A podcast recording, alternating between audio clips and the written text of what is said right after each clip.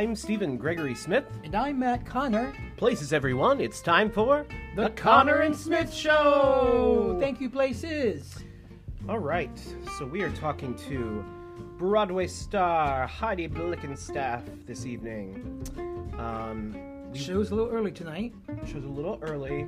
Yep, which is why my hair is still wet and Right. nothing is done to it. Look at that. It's what hair, what hair is left. Why, it's a dirty shame. All right, get that light out of the.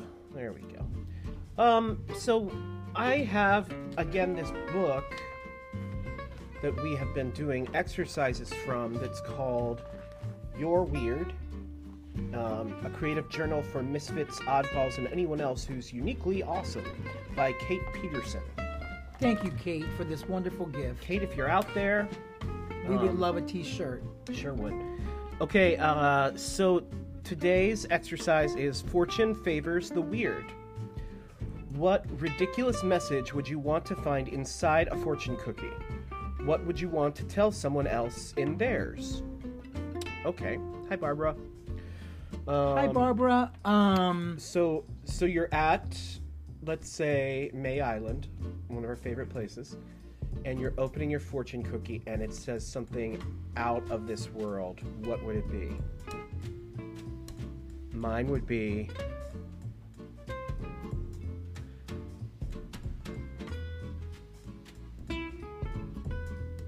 Don't look behind you. I would hate to read that. what if, what- if it's just a waiter? Could be. All right, Matt, do you have a, a weird fortune? Well, if, if I opened up, if I was to be in charge of making s- slogans in fortune cookies, I would probably do one that says, "No matter what they say, you are something." Oh, that's very nice. Uh, let me write that down. No matter what they say, you are something. Well, see, I was thinking the other the other way. I was thinking, yeah, well, no matter what they say, yeah, You're something. You are something. That's what I was thinking. Uh, I'm gonna do another one, Are you gonna have Heidi do one? Or, Uh-huh. Oh, okay. but we're not gonna ever do it all. Um, what if it just said, "Oh no"? In the fortune cookie, Yes. your fortune is oh no. Oh no! Exclamation point. Like it would be startling, Um, right? okay. Uh, what if the fortune cookie said? Yes, I'm ready. Um, Yes. Drum roll, please. I'm trying to think how, what, what's funny. I'm trying to think what's funny. Uh, your luck now. You know when you get one that says, "Oh, your lucky numbers are three, seven, and nine. That's actually what they say, though. This would be something weird that they say. Um, Well, this is going to make for breathtaking audio later. Um, so let's just say that uh, we will be right back with Heidi Blickenstaff. We'll be right. back.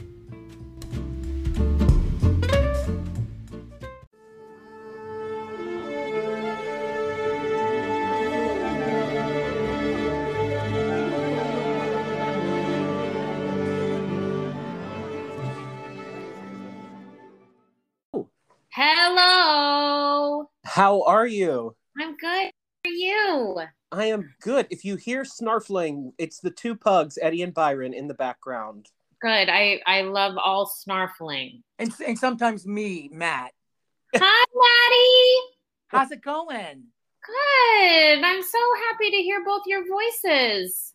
Yes, we're happy to hear yours. Um, how, outside of the obvious pandemic, um, how have you been? I've been fine. You know, trying to um, not wither on the vine. I, you know, trying to stay sane and also do my best to stay creative. It's been it's been nuts, but the the one saving grace is we're all in the same boat, so that's comforting. right. And are you are you in uh, California or New York? We've been in New York City this entire time. Wow. Yeah, in the you know the center of the zombie apocalypse, which you know it definitely feels like there's a light at the end of the tunnel here. I hope it feels feels like that there too. Absolutely. Um, we've both had uh, both of our shots. Um, yeah, we have too. That's great. And now I think like anyone who's 16 and up can get them. So Yeah. hopefully uh, all the children running around won't be spreading things anymore. Um, Yeah. Yes, o- o- occasionally on Friday evenings, our neighbors put too much Bacardi light in the tunnel, and they're like they're out there in the backyard kicking up their boots. With mom juice. Yeah. you know, I whatever gets you through, I guess. yeah, we were in a podcast. What was it last week? And we were so excited because we felt like we were like you know doing something. And we went out in our backyard and we heard our neighbors having this huge party. We're like, God, this kind of sucks. We're just like stuck in the backyard. Yeah. Yeah, I know. It's been those those get-togethers get-togethers have been so controversial, but I guess they're going to become less and less controversial now that everybody's getting all vaxxed up. Right. And you hear people hear you know, say, oh, we're podding together with that family. And I'm like, right. are you being scientifically sure that you are Right, podding exactly. with that family? Right. Okay, I don't want to. I don't want to jump right into the career cliff. However, I have to tell you, occasionally mm-hmm. your ears could be burning from Virginia to New York because occasionally Stephen and I will run across something that you have performed, and sort of like a palate cleanser. Oh, We like run to YouTube, and I'm like, oh my god, I have to hear Heidi sing this song right now because I don't know what just happened in my life. I love that. What's what's uh, on your Heidi palette cleansing list? Well, there's Sing happy. There is Oh, Sing Sing Happy. Happy. That's a good And one. there's, and there's also, I am haunted. I am haunted. I'm deliciously haunted by the trio of At the Rialto. Yeah. Yeah, that's that movie medley was um truly that was an inspired arrangement by the one and only David Loud. And uh, I just like um you know uh, he is so wildly talented. And when when we heard that for the first time all of us were hypnotized and so so excited to sing that for an audience. And even though it's very you know it's not necessarily this big belty showstoppy situation um, that arrangement is so magical. Everybody always would say that movie medley the movie medley the movie medley. And um, i'm so glad that it was captured for pbs because when we did do that uh, first you dream for pbs it was about half of the material that it was originally when we did it signature and then when we did it again at the kennedy center.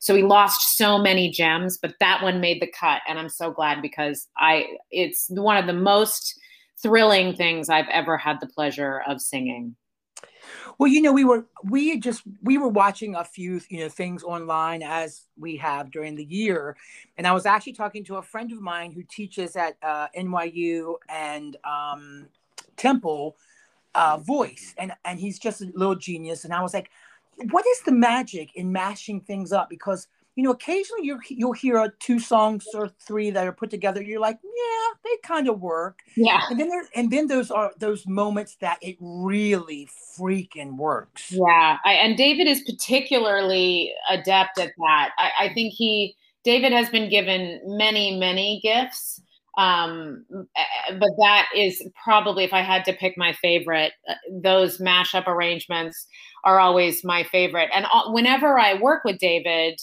which I hope is soon, for God's sake, um, whenever I've been lucky enough to work with him, all of us sit around waiting for okay what do we get? What what did you give to me? What did you make? And um, you know whatever concert i'm doing with him whether it's you know i've done that obviously was the Kander and ebb concert but we did i did a sondheim concert with him. I did a vernon duke concert with him a burton lane concert with him. And those mashups he's so great at them that you know I, I feel like there should be a broadway show just devoted to david loud's mashups because they're that good not everybody can do it like you said maddie it's like it is it takes a true you know genius to be able to pull off something that's not trite and you know everybody can feel what's coming next. Um, David is very surprising and and gifted at that. I really agree with you. Um, nobody does it like he does. Yeah. Uh, one of the songs that I definitely missed off of. First of all, can we talk about because we've never talked about it, you and I. The PBS uh, Yeah. was amazing. It was Yeah. amazing. Thank you. I- I agree.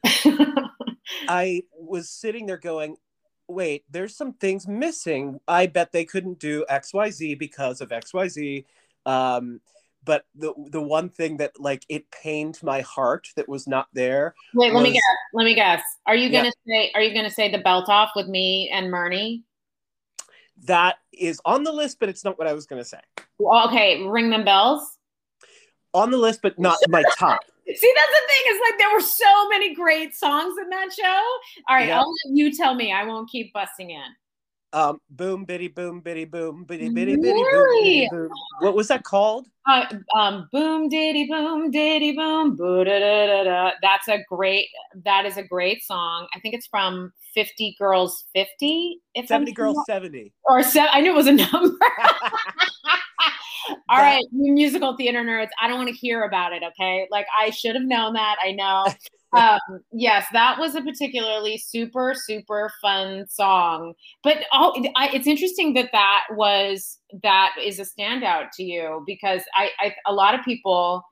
Um, I was that one kind of controversial where people like I could have taken that one or left that one, but I, I I'm glad that you like that a lot. I always thought it was hysterical because there were no words. It was just this made up language. But Karma also Karma, yes. really Yes. made it work. For sure, for sure. Karma Camp, our our brilliant choreographer, you know, obviously she always brings so much to the party. And for those of you that have not seen it, it uh it's it's there are no lyrics. It's just, you know, boom diddy boom diddy boom diddy diddy boom. Very Kander and Ebby. And um there are three couples that are telling various physical stories. And um, I'm sure that was fun for you to learn, Stephen. You had to learn all three, right? Yes, me and my bestie Alicia Gamble uh, understudied First You Dream at the Kennedy Center production, Yeah. and I had to learn all three men's tracks, and Alicia had to learn all three women's tracks. And Yeah. Was- basically, Alicia and I got paid to hang out in the rehearsal room, listening to the audio of the show and singing along and performing and dancing along for like you know a run of a show. It was fantastic. did you guys? Um, did you? Did? Did either of you end up going on ever? Alicia did. Alicia did. Alicia did. That's right. That's right. Yes, Alicia went on for um Oh gosh. For Patina? For Patina because Patina was like in the last round of that Pippin Yeah. uh callback stuff. So she yeah. And it's so sad it didn't work out for her. Yeah, good luck with that. yeah, what Yeah. a career. That's too bad. That's too bad. um, yes, I do. I remember that. And Alicia was so brilliant. Alicia had originally done done First You Dream with us at Signature and was so fantastic. Um, and we were so happy that she that she did uh, the show with us behind the scenes to pop in any second for Patina when we did it at the Kennedy Center. And honestly, one of the most joyous gigs of my life because I had met you years before. And Mm. so I had already known you and I knew, I think, one or two of the other performers, but like the joy of my career to literally, this is so SGS of me. Like, I didn't have to perform, I just got paid to sit and be in the presence of musical theater. And yeah, I had to know my stuff. Yeah. But um, literally, Alicia and I would like jog around the beautiful city. We would do the show in the rehearsal room just for kicks, make each other laugh, yeah, um, and yeah, and then say bye, see you guys, great show. yeah. Um, That I was saw the show. gig. I saw the show at Signature. Me and Matt both saw it and loved it there.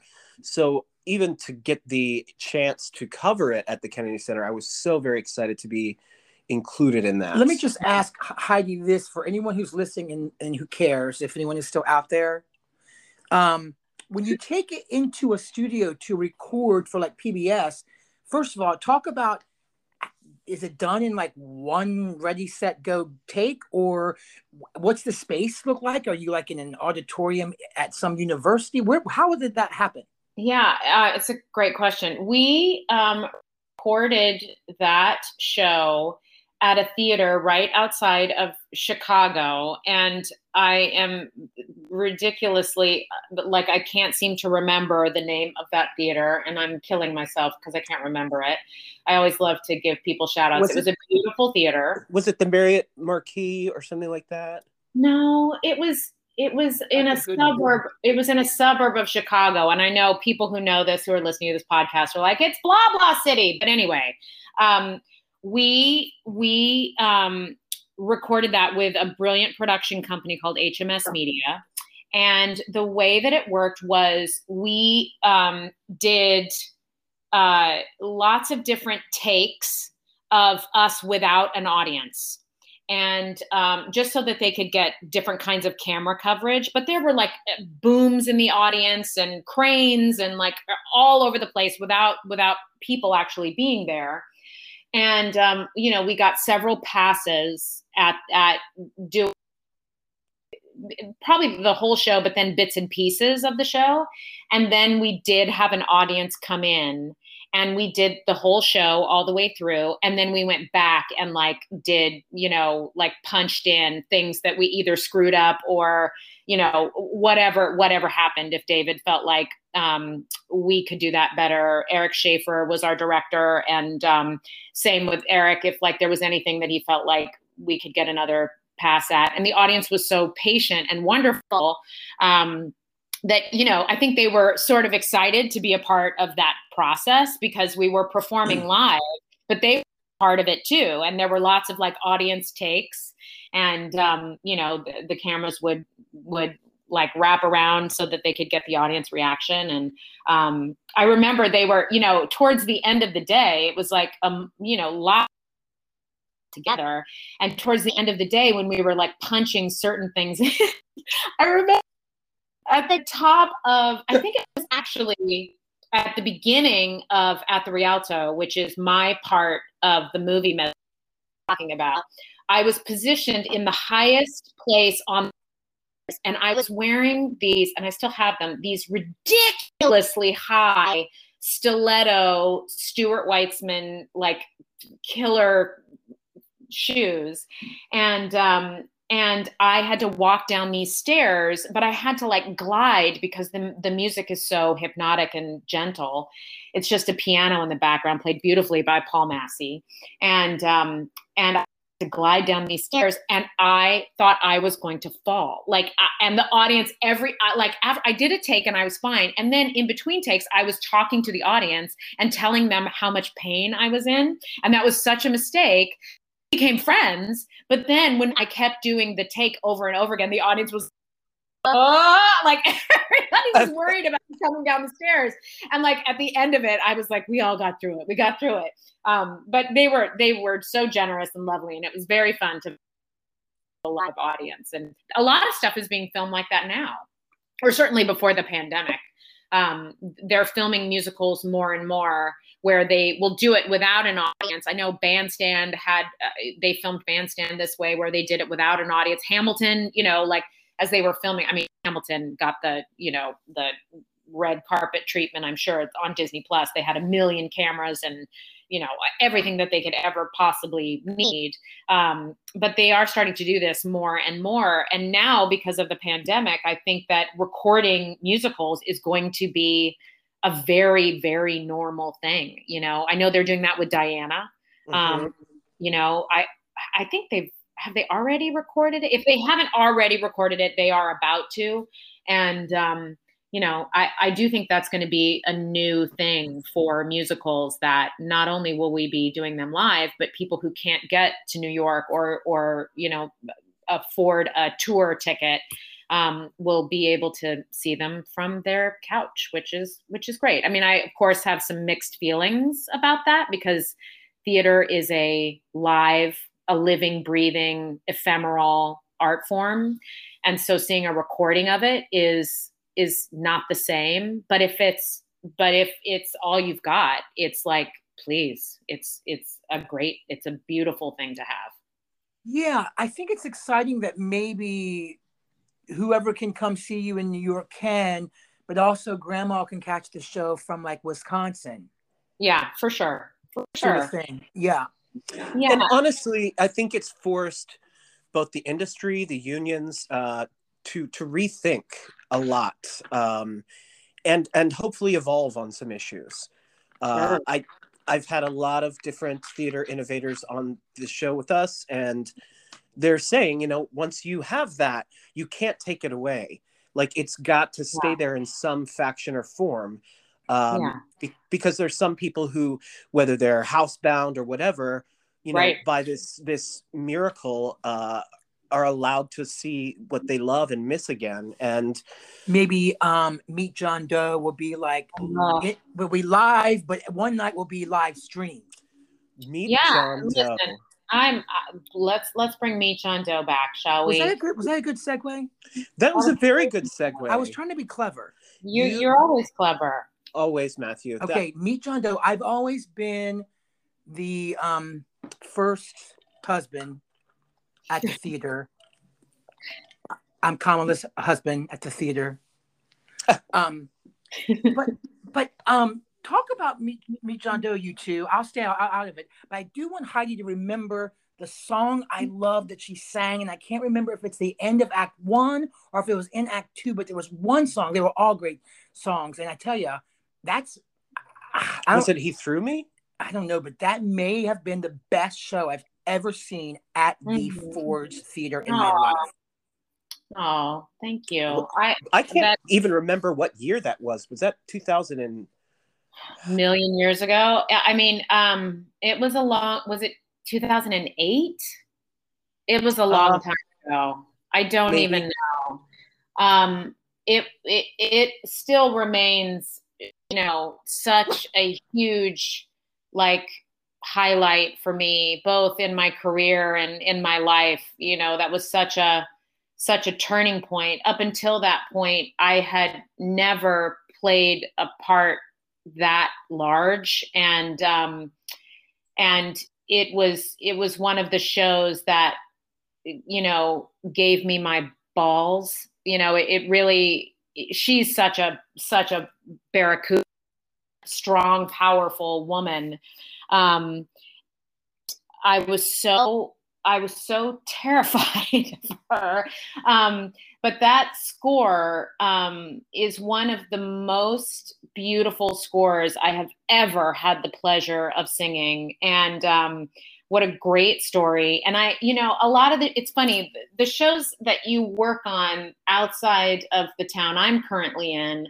um, you know, you always have great hopes that they will find their their road to Broadway. And I have to say, maybe of all the shows I've ever done that have been not quite Broadway shows, that's the one that I thought would come in. Um, and it was just such a beautiful, beautiful show. And I felt like all the elements were there. And um, it's not too late. It's not too late. I'm getting a little old, but I'm not too old yet. Um, but it was a thrill. That show was really something else. and the composer was um Gerle, Andrew- Andrew Gerle. Andrew Gerle and Eddie Sugarman, Eddie Sugarman. the lyricist and the book writer. So talented, those guys. That And that score. Yeah, it was really great. It's out there if you guys haven't heard it. You can get it on, in various places where they sell music. Um, and it's really it's really worth listening. And I I will say that um, I'm Your Man ended up being a total uh, bridge for the composers of Something Rotten when they were writing Right Hand Man for me. Yeah, because um, you know Something Rotten had been in development forever, but before, right before the show went to Broadway, they basically scrapped, and I hadn't been a part of it. They scrapped the entire storyline that they had for B. B existed, but she just had a totally different storyline and they decided they were going to go in a different direction for her and i was i got one of those ridiculous like miracle phone calls where they asked just i was asked if i wanted to do it and i was like is am I being punked right now? I couldn't believe it. I was literally at the Paper Mill Playhouse doing Elf, and Casey Nicholaw, the director, called me and he was like, "Do you want to do this?" And I, I was crying in my dressing room. I was like, "Yeah, I want to do that." And it was this like mad dash to get me into this company that had been together for like two and a half years making this show, and also to get B written. And the writers, Wayne and Karey Kirkpatrick, um, and John O'Farrell were just like trying to figure out how to write for me perfectly. And thank God for YouTube. And they went to YouTube and they found I'm Your Man and they were like, that's it. That's how we, that's, that's our way in. And, um, you know, they wrote Right Hand Man with having very much been inspired by I'm Your Man, including the door slam at the end. And I always joke like, these big songs that I have, these big first act I Want songs that I've been lucky enough to create. I I end up like singing a big belty note and then I slam the door and then the door gets the applause. and I walk off stage. I'm like, wait a minute, I hear that I should be getting I should be taking a bath maybe that's the recipe for my success. So write me a musical with a big song where I slam a door and the closed door gets all the applause, and it'll be a hit. I love it. I love it. I cut cut to speaking of that YouTube clip. Um, yeah. When we when we did that, uh, yeah. Uh, for for the Ford's presidential gala. Um, yep. Do you remember you and me in the wings, just casually talking with uh, Olivia Newton John? How can um, I forget? And she was I, like, I don't imagine them uh, in their underwear. I imagine them naked. Something like that. Yeah. Sweeter, that was a terrible Australian accent, by the way, Stephen. I, I, I didn't even try. I Mine's worse. Mine's worse. I wouldn't even dare to try. Um, yeah. He could not have been, and I have always been such a fan of hers my entire yes, life. Yeah. And so to be with her in the wings like that and I have a picture with her, and difficult for me to not for me not to like frame it and put it on my wall. Just I I don't want a fangirl in my own house, but I love her so truly, madly, deeply. Oh, I love that woman. Oh my God, we were backstage and she was singing Xanadu. I mean, I I couldn't have been happier. She's um, so sweet, so sweet. And I remember, I remember, I said, you know, I finally got the guts to say to her. I think it was at the dinner afterwards. That was such a sparkly dinner that was so fancy. Um, remember fancy dinners? Right. Um, yeah. Um, I, I finally got the nerve to say to her, listen, I just wanted to say, and I'm sure everybody says it to you, I'm just such a big fan. And she said, and now I'm a fan of yours. Notice I did not do that Australian accent because I can't. Good, good, um, good choice. Yeah. But I've. I'm like, thanks, Olivia Newton John. That's she's so sweet though. What a nice lady you were working when we were doing Meet John Doe. I would come up and do, just do little check-in visits in your dressing room, like before half hour. Yeah. And I don't know why. I think I was just immediately drawn to you, and I was like, "We're gonna be buds. It's gonna be great." And I, I remember you were in the dilemma that then got written about in title of show where you had title of show that you've been working on forever yet you had the disney offer and yeah. so cut to blowing my mind when I when I finally got to see title of show, it wasn't with you even in it, which is so weird for me watching someone else be you. Yeah. And and then that whole discussion about, you know, whether it's the little mermaid or, you know, the Disney thing or whatever. And so can you can you just kind of tell the listeners what the hell we're talking about? Yeah, I, for those of you who are not familiar with title show, title of is a musical that I collaborated on with my dear friends for many, many years. And uh, it started out really as a as a writing exercise to get us off the couch. And um, we wrote a show that made us laugh, and it was about the four these four friends who were sort of like struggling actors and then we add, we folded in our friend Larry, who was the music director, and our friend Michael Berresse directed it, who's not in the show, but we couldn't have done it without him. And really, the six of us uh, created this thing. We did it at the New York Musical Theater Festival. It got optioned by Kevin McCollum, who's a big fancy Broadway producer. Kevin continued to nurture us through lots of different writing stages. Long story short, we got an off-Broadway run at the Vineyard Theater, and the sh- and then miracle of miracles, uh, it became a Broadway show, which none of us we were all dreaming about, but we really didn't think it was possible. But it became a Broadway show, and essentially the show is about. It's very meta. It's about four friends writing the show that you're watching.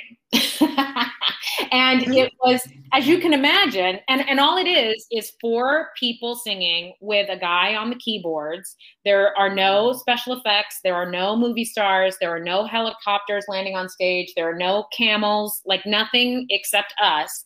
And it's just about these four four friends who have a dream and who love each other. And um, somehow that little show that could made it to Broadway and um, it took us about five years of of toiling and doing it for free and carrying that show on our backs um, for it to finally get to Broadway. And because the universe is hilarious, when it finally did get to Broadway, I was also in The Little Mermaid, and um, I it, they both kind of were uh, teasing at the same time. And so when I was do and I, for the Little Mermaid originally, I was standing by for Sherie Rene Scott, who played Ursula brilliantly. And then along, uh, I could go on with all of my Broadway stories, but eventually, and I had part in the second act, and Carlotta to be exact. But anyway, I was negotiating that contract. I said to Disney, all I need it i'll take i won't take you don't need to pay me a lot of money. I just need an out if title of show goes to broadway. And i don't think anybody in their right mind thought that title of show would ever make it to broadway. And then it did. And we found did we find that out while we were doing me john doe stephen? I can't remember. I can't remember the timeline of all of it. I don't um, think so. I don't think you found out about title going to Broadway yet. I think yeah. you were at you were around the Disney point though. And I, yeah. Weren't you going to be on rollerblades or some shit? Yeah, that yeah. When I when I was yes, they're called Heelys, Stephen. Yeah, yeah, yeah, yeah, yeah, yeah. Very popular with the kids. Um, yes, all of those of us who were various fish, um, all had to learn how, you know, skate skate Heelys. Um, very controversial. But anyway, um, what happened was title of show did end up Broadway miraculously. Disney was so generous and they were like, we wish you nothing but the best. I left Mermaid. I did title of show. And then because t- title of show is crazy, it was a critical darling, but it was a commercial flop. And which is no surprise considering we didn't have a camel and um, or anything that matter. And um, right at the time title of show was closing, Sherry's, Sherie Rene Scott's contract was up. And because of title of show, because suddenly now everyone in the industry uh, saw the sh- saw title of show and really liked it because it's a love letter to Broadway, really. Um, people k- kind of knew who we were, and because of that, I think Disney, when Sherry's contract was up, they were like, "Let's have Heidi back and let's have her play Ursula." And so that I don't think that ever would have happened. You know, it's very rare for an understudy to take over a principal part. You you're so valuable as an understudy that it's just very rare. And um, and so when I left and did title and suddenly was Heidi from Title of Show, Disney asked if I would come play Ursula, and I did. Okay, so cut to title of show then becomes like this popular show that gets done literally all over the world. And, you know, it's been in Mexico, in Israel, in uh, Japan, you name it. Like, and not to mention, in practically every regional theater across the country, all over colleges, even in high schools, we cleaned it up because it has some cuss words because we cuss a little bit um, in real life. Uh, but it was done at the Signature Theater. And you can bet your boots that when I go to see Title of Show and I see somebody playing me, it is. So I, I mean, I'm all, they're always awesome and and I'm, I'm so happy that our show lives on. But I think it must be strange for people to know me or know us and then see the show and be like, "Oh my god, I know I know her." And there's somebody playing her. And so I, am sure it's, it's a very bizarre experience. Was it, it weird? it, it is. Yeah. Yeah. Because Yeah. I, I hear I hear your voice. Um, I hear your humor. Yeah. Um, so it's very, very odd. But let's let's segue that to our next subject. We got some Disney in there, which brings us to the Disney plus of it all Yeah. with Freaky Friday. yeah. Um, so we're gonna be honest with you, Heidi. we just watched it last night. Okay, that's absolutely um, reasonable. And what did you think? Well, I don't think that we're the um, target audience. Right. However, However, however, uh, first of all, in love with the song about lying. yes, Mhm.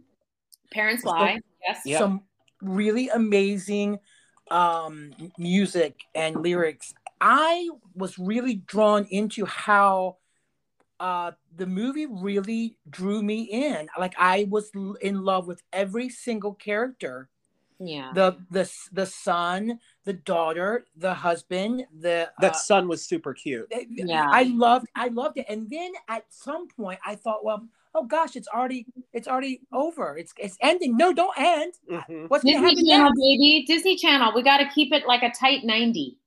Yeah, it, Yeah. it was it was like okay. I don't take it.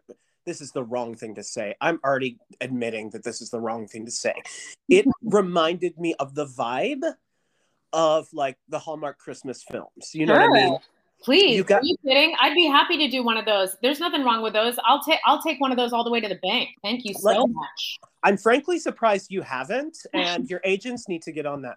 Um, but uh, it was it was so.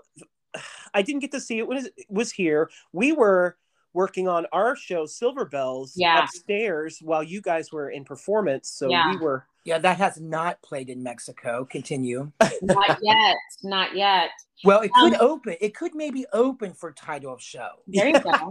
There you go. musicals don't have opening acts. Well, we could change that. Okay, let's talk about. We talked about the process in the studio uh, theater uh, place we can't remember in Chicago. So, what was the process of filming a musical? Was this done in L.A.?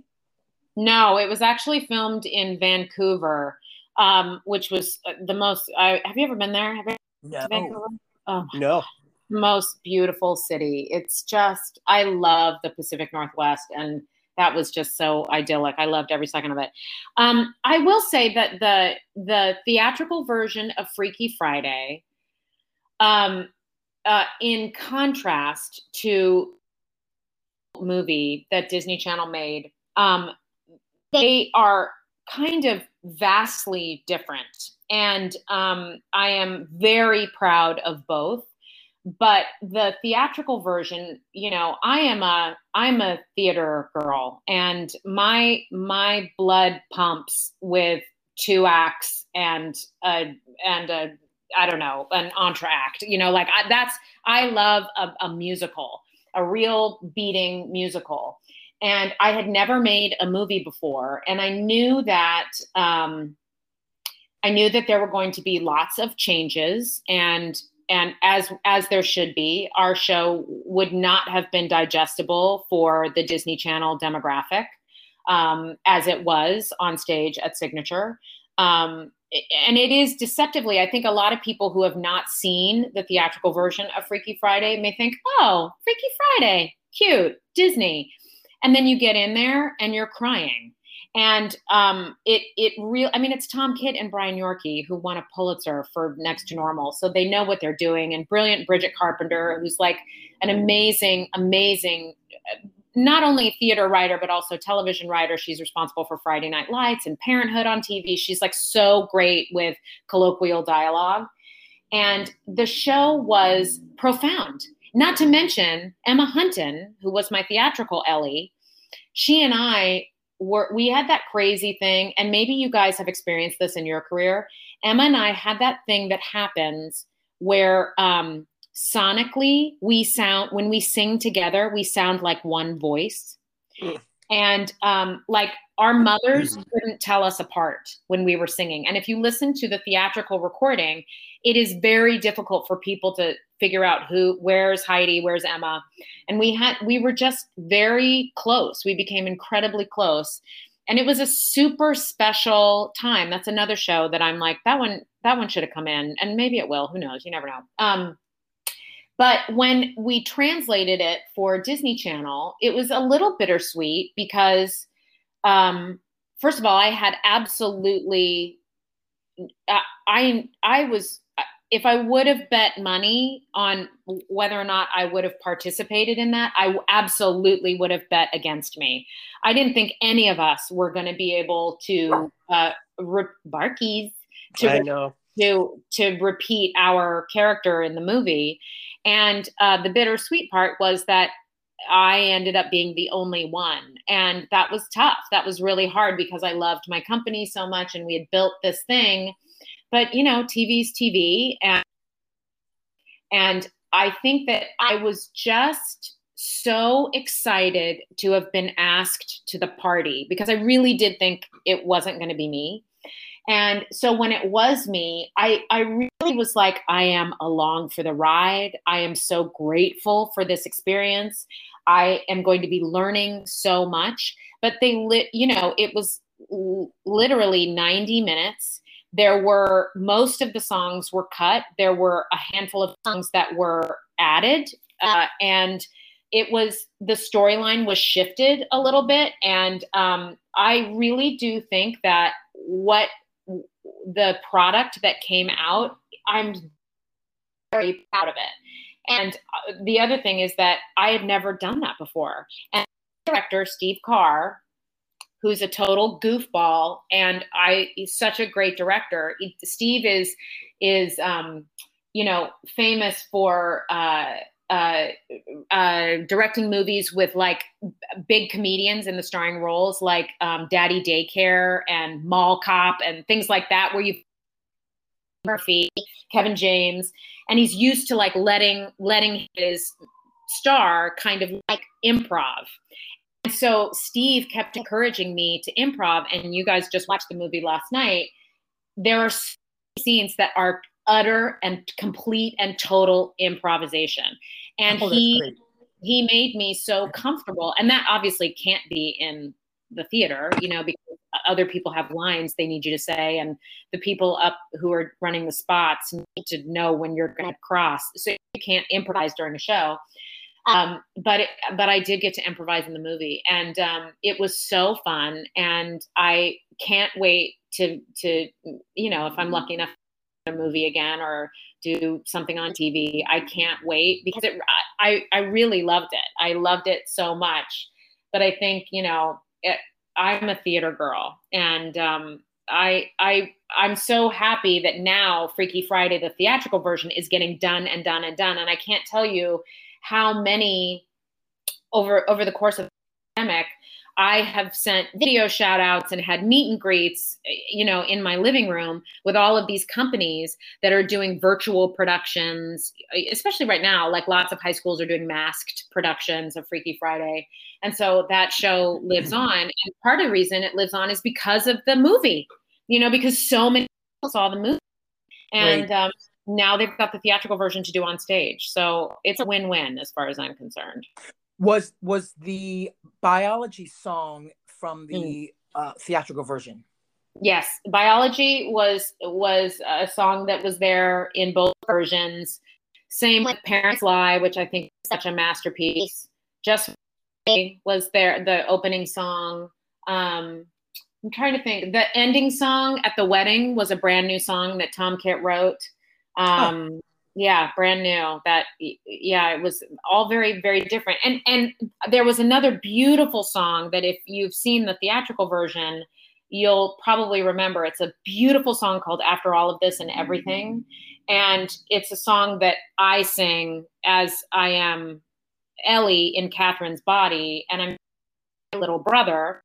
And um, it's just this beautiful kind of it's it's sort of a twisted lullaby about her coming to terms with her father's death and et cetera, et cetera. And um, they really wanted it to be in the movie, but it take on stage the entire song takes place me sitting in a chair with this 10 year old boy in my lap and i remember the director said to me we're going to cut it because i've been trying to figure out how to do it on screen and if you think about it there's no way to do that Be- because he was like i was going to go through the house and like t- put the camera on pictures on the wall of your past but I can't keep a camera on you for an entire song in a movie. And I was like, right, you can't. Because, and that's the magic of theater. You're for that moment, you know, for the character to sit still and sing the crap out of a song and to make you cry. But in a movie, you can't just leave the camera still for two minutes and just let a character sing a song. It just doesn't work like that. I mean, maybe Judy Garland did it in Somewhere Over the Rainbow.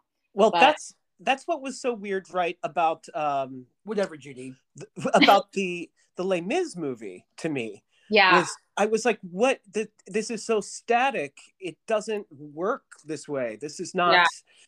I think the era of things has just changed. Yeah, Judy Garland could absolutely do that, but I mean, don't tell me they didn't do close ups, zooms, or something else, you yeah, know, to yeah, break it up.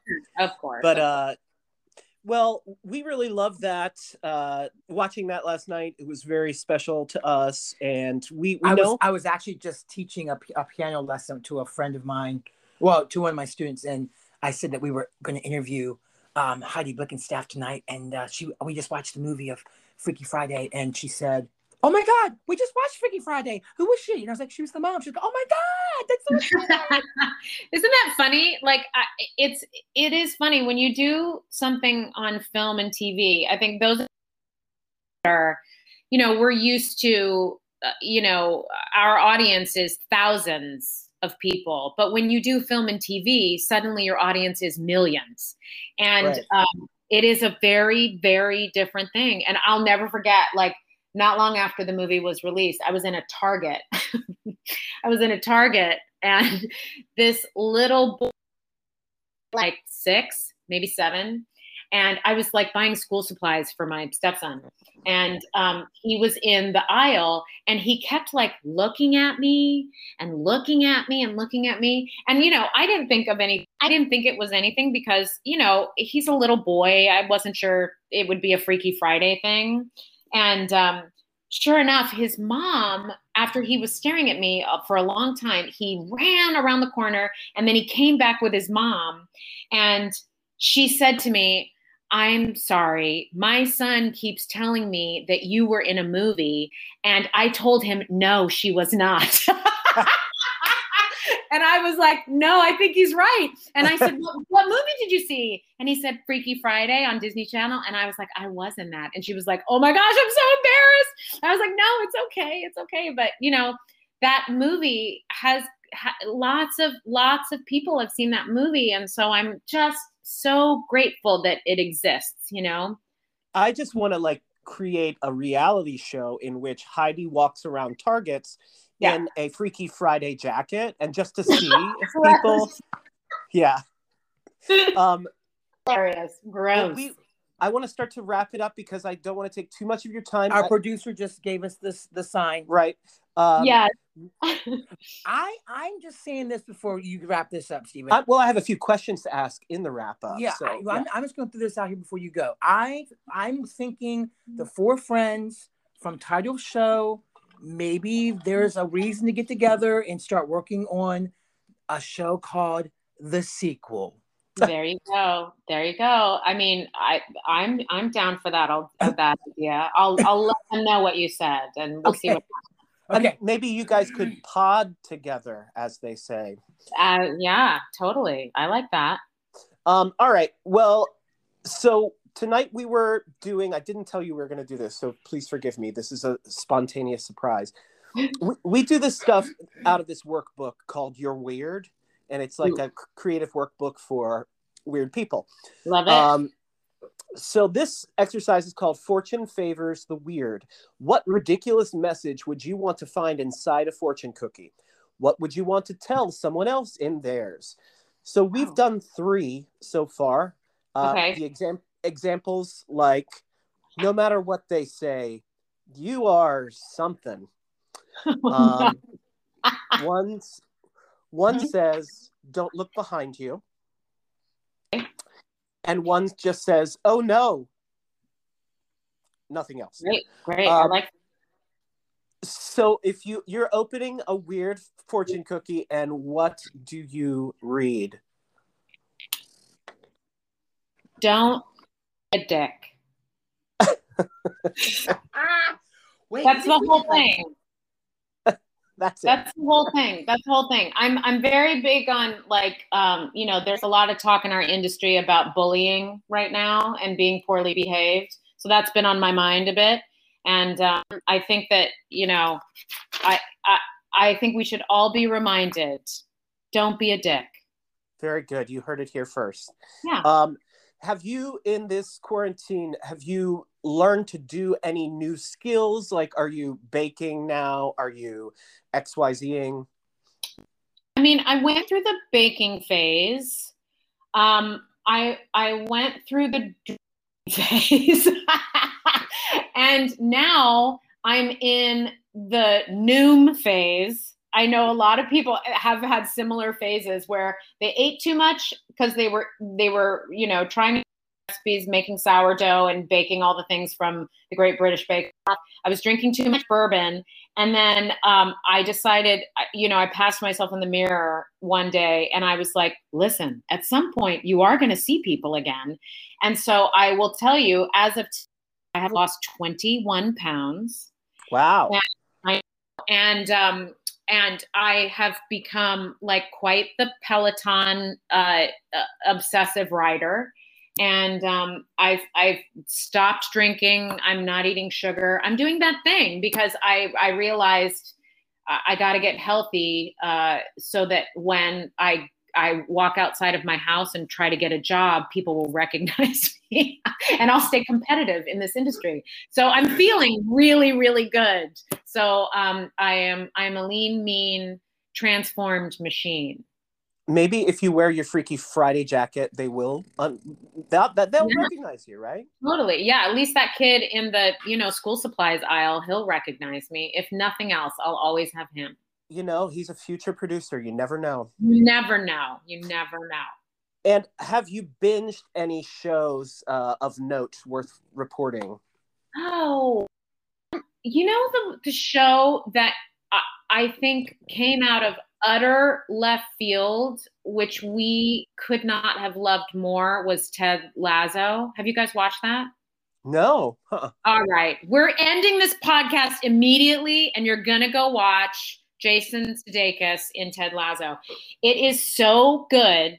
And um, it's a very strange premise about, uh, uh, I think he's a college football coach who gets um, he gets a job coaching a soccer or football team in the UK, and and it's a professional uh, soccer team, and it's just about his journey, his own journey about with coaching this team and and managing all of these players, and he's going through a lot. His players are going through a lot. It's and it's bite size. I think each episode is a half an hour, and um, it is the most um, like positive, uplifting, uh, just kind of shocking, beautiful, simple thing that I've seen in such a long time, especially coming out of the four years that we have come out of. It Mhm. is it is just like taking a bath in um, just simple goodness, and I could not recommend it more a bunch of SAG awards and it, it, it, has have the Emmys happened? It's either nominated for all the Emmys or it won all of them. So I, they did. I think they did happen. Anyway, as soon as tonight, that's what you're watching. I think you can watch it on Apple Apple TV. I think it's so good, so good. Okay, we will put that on the list. And Okay. finally, if uh, I made this wish box thing. We're we're producing our friend um, Susan's album, Susan Derry, and uh, it's called "I Wish It So." And so I made this wish box, and I wanted to ask because we've been talking about wishes uh, with Susan and all this kind of brainstorming of different things, and I just became obsessed with the idea of a wish, and about collecting wishes from all of our guests, which are all of our friends, and putting them in this box and opening it maybe in a year and seeing where we were um, as a culture. Or like Burning Man. Yeah, it, or just burn it all down to the ground. But uh, so I've been asking if you could wish one thing, and literally it could be anything in the world for you, Yeah. for someone else, for what would your wish be? Wow. Um, well, I will say that, you know, there's so much going on in the Broadway community right now. Say so that I wish that Broadway comes back soon, but I I wish come back with more representation of people of color and women in positions of power. And, um, you know, I think it's so important right now that um, uh, not just on stage, but backstage, that we see we see representation. And um, I think it will make our industry a better place. And to echo my theme from earlier, no dicks. And if there is, uh, if there is anybody that is, um, you know, intimidating people or bullying people or manipulating people, I I wish for all of us that we have the strength to say something and and then if we're not the first person to say something then to be immediately second and to support to support people who are standing up to all of that stuff. So i want broadway back and i want it back better. That's my In- wish. Indeed.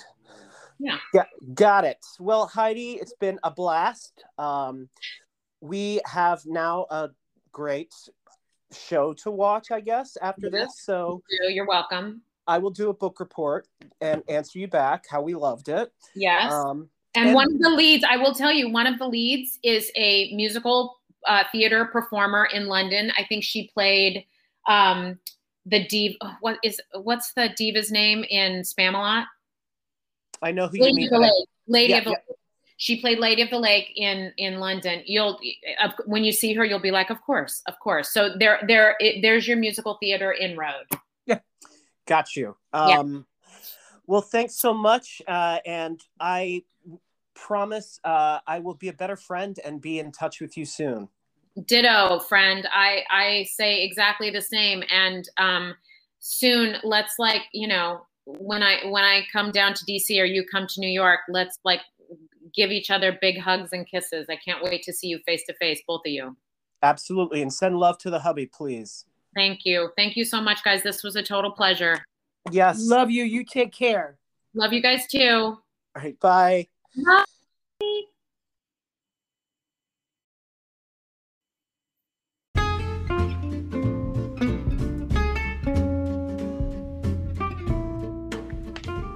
All right. And we're back. Um, We are back. we loved that. Uh, so great to catch up Didn't with I? Heidi. Didn't I secretly get not secretly? Didn't I get Heidi? Didn't I geek out and get Heidi to sign one of my secret tuxedo shirts that, that are signed, and I wear them, and no one knows that they're signed until I open them up and go la da da. I don't know. I have to check. You'll have to check if you have a Heidi shirt, and we just didn't bring that up even. Okay, um, we have three more fortunes left to do. Matt, give us one. Um, you just got the, okay. Uh, All right, I'm gonna go while you think and make noises. Um, mine just says, "I'm sorry." That would be weird to read. All right, next up. um, This is about your car insurance. This is about your car insurance. You know all the little phone messages. I don't know why I'm not finding this as funny as I think I should for some reason. Maybe it's because the fortunes are, cookies are already kind of. um, And one last one. Whoever thinks of it first. Um, what if it just said, watch where you're going? I think that would be weird um, and ominous to find in a fortune cookie. Yeah, totally. I mean, actually, in any cookie. Right. Well, I'm, I think we're cookied out this episode. Uh, so, so if you ever want to learn more about us, you can find us at www.connersmithmusicals.com. Uh, thanks for listening to the podcast. Um, as we always like to say, turn your heart into, art. Good night, everybody. Bye.